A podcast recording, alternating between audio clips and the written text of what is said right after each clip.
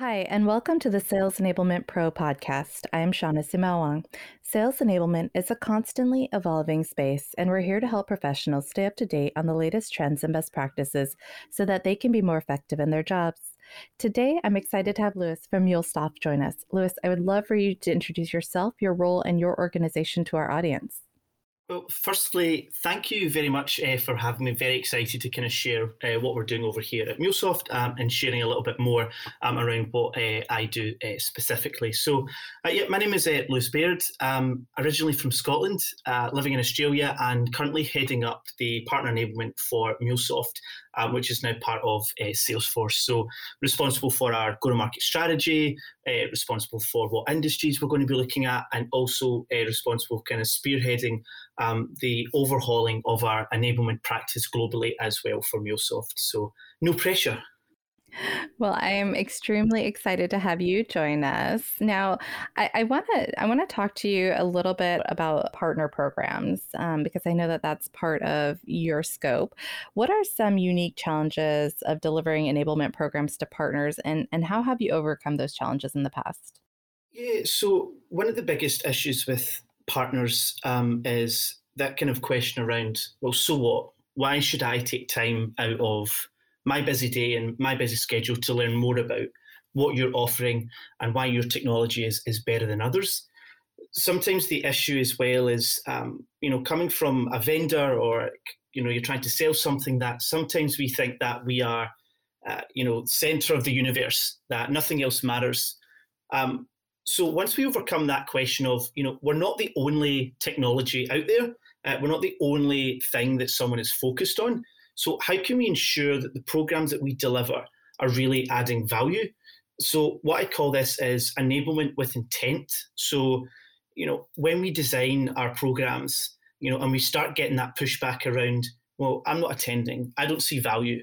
Well, why don't you see value?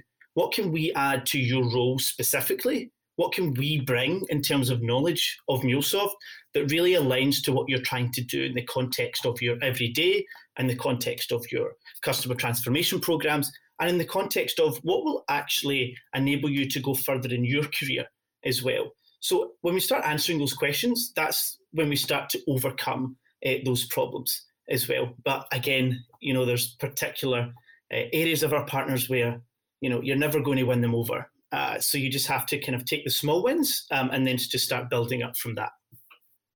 That's fantastic, Lewis. Now, you mentioned also on LinkedIn that one of your responsibilities is driving engagement between your partners and the MuleSoft sales team to really drive revenue opportunities for both parties. So, how do you see enablement fitting in to bridge the gap between the two and, and really enhance each other's efforts? Yeah, absolutely. Um, and this is one of the reasons that I took took this role um, at at MuleSoft, um, I used to be in the, the sales team and thought to myself, what do partners do every day? Like, I'm not getting any value from partners. Like they come in here and talk about things that just make no sense. They don't know about a product, like what's going on. Um, and then partners were also uh, sitting going, why am I here? They're not giving me anything. They've not earned the right to have access to our mutual customer. So, you know, I'm not I'm not going to attend that. See you later. Um, and so you know that meme that you get where it's uh, you know they have like the four pictures where oh what they think they do, what you think they do, what they should do, what everyone else thinks they do. Uh, that's exactly what happens within partners and our internal teams that they expect each other to be providing uh, information but haven't necessarily been providing the context as to why they should be meeting the amazing thing about enablement is it's the bridge between the partner and the internal sales team. The awesome thing about enablement, I think it's the most crucial role actually in any company because we are neutral. Um, I, I, honestly wouldn't care whether you know you chose MuleSoft as a technology or something else as long as we provided you the best enablement and education around MuleSoft, and if it was a fit, fantastic. If it wasn't, then that's just how the cookie crumbles. But what we do is that we don't base what we deliver on assumptions. And sometimes what we have within, you know, sales teams specifically is if they hear that a partner is doing something within a customer, they don't necessarily care about what the partner thinks. They just want to be introduced. And that just doesn't work. And so, what we have to do is, is create programs that not just enable our partners in the context of what our sales teams are trying to do, but also taking that information from our partners, taking it back to our sales team and enabling them on this is what our partners are doing. Do you understand what the point of view is within that industry for the partner to have that mutual accountability and have that mutual success? So it's it's all about kind of enablement, really bringing home the bacon, shall I say, in terms of bringing the information, enabling on what's important, and also carrying that through until the end, the end result as well. Absolutely. I think that's a fantastic perspective. Now, explain to our audience, though, particularly those that, you know, may either do partner or direct, how can the approach to sales enablement differ for partners than for internal sales teams? And when an organization has an internal team and a partner team, you know, how do you balance enablement resources to support both adequately? Yeah, absolutely. Um, so what tends to happen is, so I can talk from a MuleSoft uh, perspective, is we do have an internal enablement team, um, and then I look after our external enablement. Um, I am not saying that we are perfect in terms of our alignment and our resources, um, but what I can say is that the consistency across enablement, uh, if you're looking at partners and internal, it shouldn't be it shouldn't be different. Um, there should always just be one question in your mind when you're delivering enablement, and it's does this bring value to my team? Um, will this enable them to sell better and sell larger? And that's the same questions that we ask within the partner ecosystem. You know, do our teams have the specific sales messaging and the same kind of buzzwords and go to market strategies internally as they do externally? Do we have consistency across that messaging? And what that does is that it, it brings these teams together because everyone's getting that same messaging. So effectively what, what we need to do is that if you have an external and an internal enablement team, um, they shouldn't be working without knowing what each other are doing because it's very, very likely, um, and I'll speak from a partner's perspective, that any internal sales team that is working on a prospect or an account, it's 99% likely that a partner will be in that account as an advisor, as a technologist, and may well be, you know, evaluating your technology. As an external enablement, if we're not providing that information to our internal teams, um, that's not going to work in terms of being successful. So I like to call it kind of one team, one dream, uh, and killing two birds with with one stone. Uh, the the other nuance to that is if we have people within internal enablement um, that is taking a lot of things from global and HQ, and you know there might be a few people on the call thinking, oh yeah, a lot of our programs and a lot of our strategy comes from HQ, and we just regurgitate, you know, what's what's available.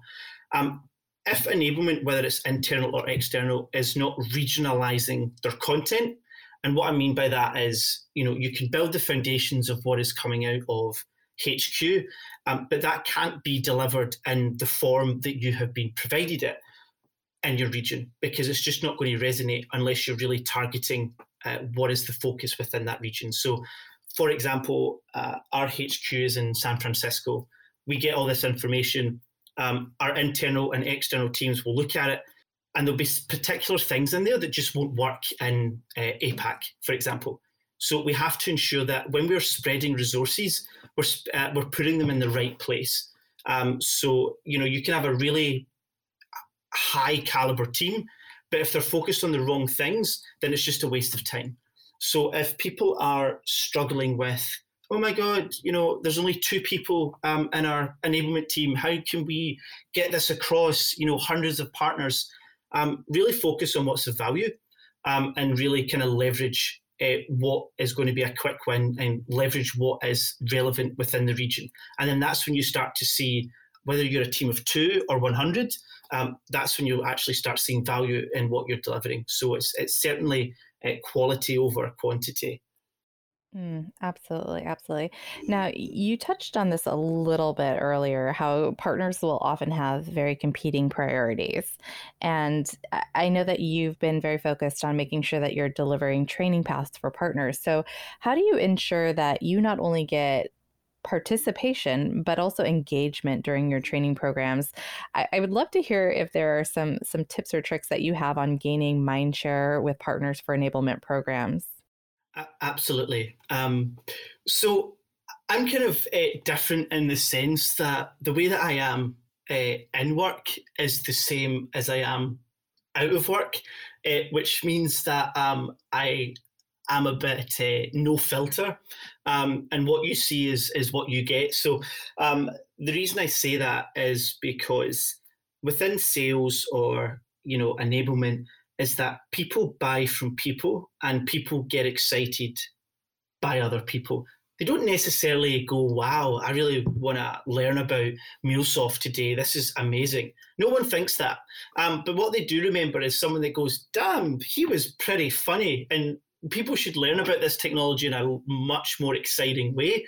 So, in terms of getting mind share from your partners, um, you know, be your authentic self, have a laugh, have a joke, because you're not there to be selling into a customer account or a prospect. You're there to go, hey guys, look, this is awesome. We really want to deliver this for you.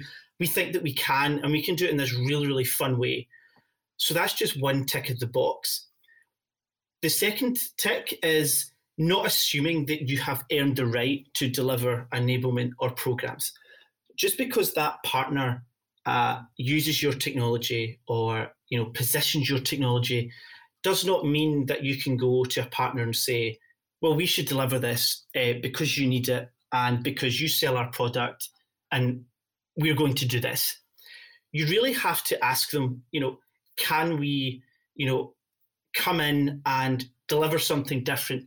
What is of value to you? What is of value to your organization? And where we started here in JPAC, you know, was basically calling out. And I think enablement are really, really in a strong position to effectively ask this. Um, and if you think to yourself how many sales teams say this, uh, it's probably not. But what I say to partners is, I don't think that we did a good job last year uh, in terms of our pipeline, in terms of our ACV, in terms of our sourced. And it's my responsibility and enablement to make sure that you're provided as much value and support as possible. So, what didn't we do last year that we should do this year? Nine out of 10 people will not ask that uh, because the assumption is because there's a partnership there that there shouldn't be that ask. You should know, um, and it shouldn't be based on the assumptions.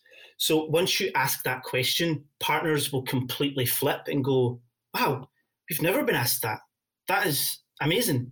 Yeah, let's do that. Um, and then what that tends to do is start leading down this path of you understanding where the gaps were last year around your partners, around the technology. Why weren't they positioning your technology? And what you'll actually find is that there's just fundamental knowledge gaps at the very base level. So, what you do with that is that you start kind of building from the ground up where you're casting that net wide so you get as many people into your sessions as possible. Doesn't care who it is. You know, if it's the CIO down to the coffee lady, doesn't matter. Get as many people as you can into those sessions and start building that traction and the awareness. Because if people don't know the basics of a MuleSoft or a Salesforce, how can they possibly identify an opportunity in the context of the industry that they're working in? It's just not uh, going to happen. So once we call that out, that's when these programs start running with intent, they start running of value, and that's when partners go, yeah, this really is delivering on what we are trying to do this year.